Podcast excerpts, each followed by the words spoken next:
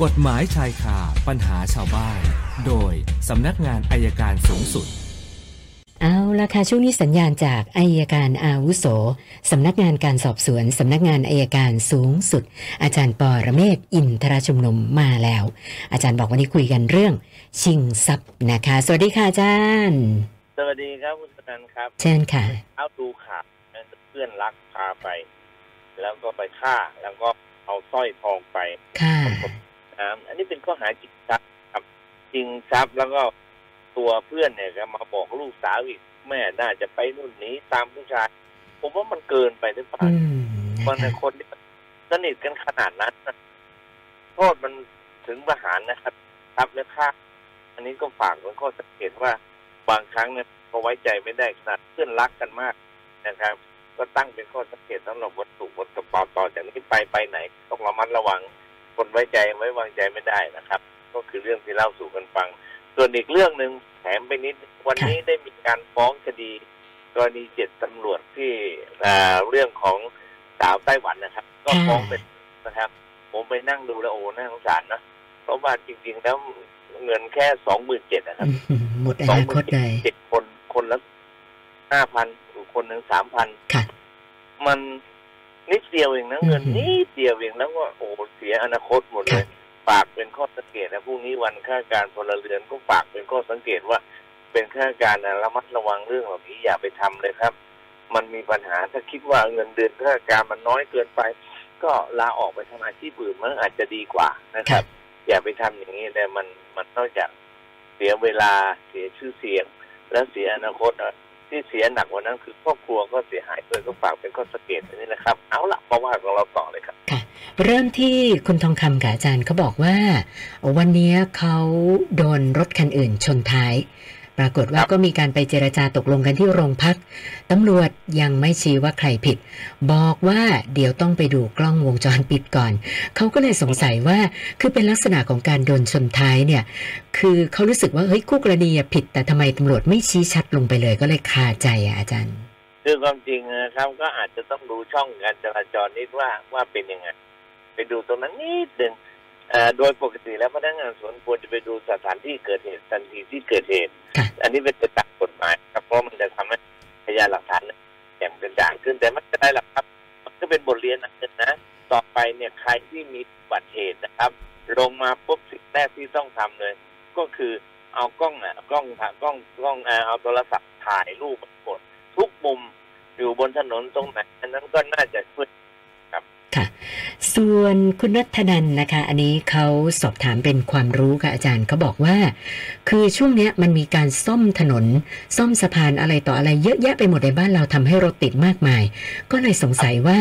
อาจารย์พอทราบไหมว่าขั้นตอนราชการเนี่ยเวลาซ่อมเนี่ยเขามีขั้นตอนในการตรวจรับยังไงบ้างเพราะทางคุณรัตนันเขาบอกว่ารู้สึกว่าเหมือนซ่อมแล้วไม่ได้มาตรฐานหรือเปล่าเดี๋ยวก็ซ่อมใหม่กันอีกแล้วค่ะคือพอซ่อมเสร็จนะครับผู้รับเหมาก็ต้องแจ้งขอส่งมอบงานนะส่งมอบงานกรรมการตรวจรับงานก็ต้องมาตรวจรับงานมาดูสถานที่ที่ซ่อมนะครับแต่บางครั้งในต่างจังหวัดในกรุงเทพผมไม่แน่ใจแต่ในต่างจังหวัดการตรวจรับงานรับทำงานครับโอ้โหนะคะไม่ต้องไม่ต้องดูเลยใช่ไหมคะคือไม่ไปดูยังไงก็รับอยู่แล้วไม่ไปดูนะครับผมผมไปผมไปบรรยายให้อบต.ที่โคราชก็วันนี้อาจจะมีคนมาส่งมอบงานรับรับท่อประปาเดี๋ยวจะเอาเซ็นผมบอกอย่าเซ็นนะผมก็ได้อยู่อ่ะเพราะคุณต้องไปรับในที่ไปดูไม่งั้นคุณติดคุกนะเขาเลยไม่ไปแต่มันน่าจะเป็นอย่างบอกไม่รู้นะถ้าไม่ไปดูแล้วปัญหาก็เกิดครับค่ะค่ะคุณยาดาญาติของสามีนะมาเจรจาขอยืมสตังค์นะคะแล้วก็คุยกันว่าก็คงจะจะทำสัญญากู้ยืมกันนะนะคะแล้วก็บอกว่าจะคืนภายในสองปีนะคะทีนี้ก็เลยสอบถามมาว่าเวลาทำสัญญากู้ยืมเนี่ยคือยืมเป็นเงินของสามีแต่สมมติถ้าเกิดสามีเป็นอะไรไปก่อนเนี่ยนะคะเธอสามารถที่จะดำเนินการเรียกคืนจากญาติได้หรือเปล่าอะค่ะนะครับเพราะว่าเพราะว่าเราเป็นเป็นผู้ทายาทผู้รับมรดกในการในการเป็นทายาทในการตัดทรัพย์สินของสามีได้ครับค่ะค่ะอาจารย์ครับเป็นกรณีที่ไม่ได้จดทะเบียนสมรสด้วยได้ใช่ไหมคะอันนี้อ๋อถ้าไม่จดทะเบียนแนะนำว่าให้เป็นเจ้าหนี้ร่วมครับอ๋อค่ะมากู้จากเราและสามีค่ะ อย่างนั้นดีกว่าใส่ชื่อเราด้วยนะคะใช่ใช่ใช่ส่วนคุณสิริวัฒน์นะคะอยากจะทราบว่ากรณีพี่น้องทะเลาะกันเรื่องมรดกแล้วก็มีแบบทำร้ายกันถึงขั้นเสียชีวิตนะคะถ้าผู้ที่มีสิทธิ์รับมรดกมีอยู่สองคนอย่างเงี้ยคนที่ก่อเหตุทำให้อีกคนหนึ่งเสียชีวิตยังจะได้รับมรดกอยู่ไหมคะอาจารย์อาจจะไม่ได้นะครับว่าถูกตัดหรือถูกกำจัดไม่รับมรดกครับถ้าสาเหตุการฆ่ากันเพื่อแย่งชิงมรดกนะครับค่ะส่วนท่านต่อไปคุณมานะไปเช่าซื้อรถนะคะล่าสุดนี้ประเมินตัวเองว่าไม่น่าจะไปต่อไหวนะคะนะก็หาคนรู้จักจะมาผ่อนต่ออย่างที่อาจารย์เคยแนะนำนะคะนะเขาบอกว่า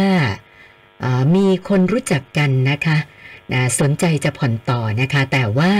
คือเขาเนี่ยตอนซื้อไม่ได้ไม่ได้ซื้อแบบจากโชว์รูมแต่ว่าซื้อจากเต้นรถมือสองนะคะก็เลยสงสัยว่าเราจะทำสัญญากันยังไงดีให้ไม่มีปัญหากับทางเต้นรถนะคะอาจารย์อืมรถถึงซื้อจากเต้นผมเข้าใจว่าก็ต้องติดไฟแนนซ์อยู่ใช่ไหมก็ไปที่บริษัทไปที่บริษัทไฟแนนซ์เต้นรถไม่เกี่ยวแล้วไปที่ไฟแนนซ์ขอเปลี่ยนขอเปลี่ยนคู่สัญญา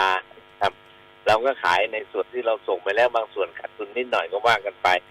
ส่วนในส่วนที่เขาจะผ่อนต่อให้ก็ไปทำสัญญากับไปเปลี่ยนคู่สัญญาดีกว่าครับค่ะ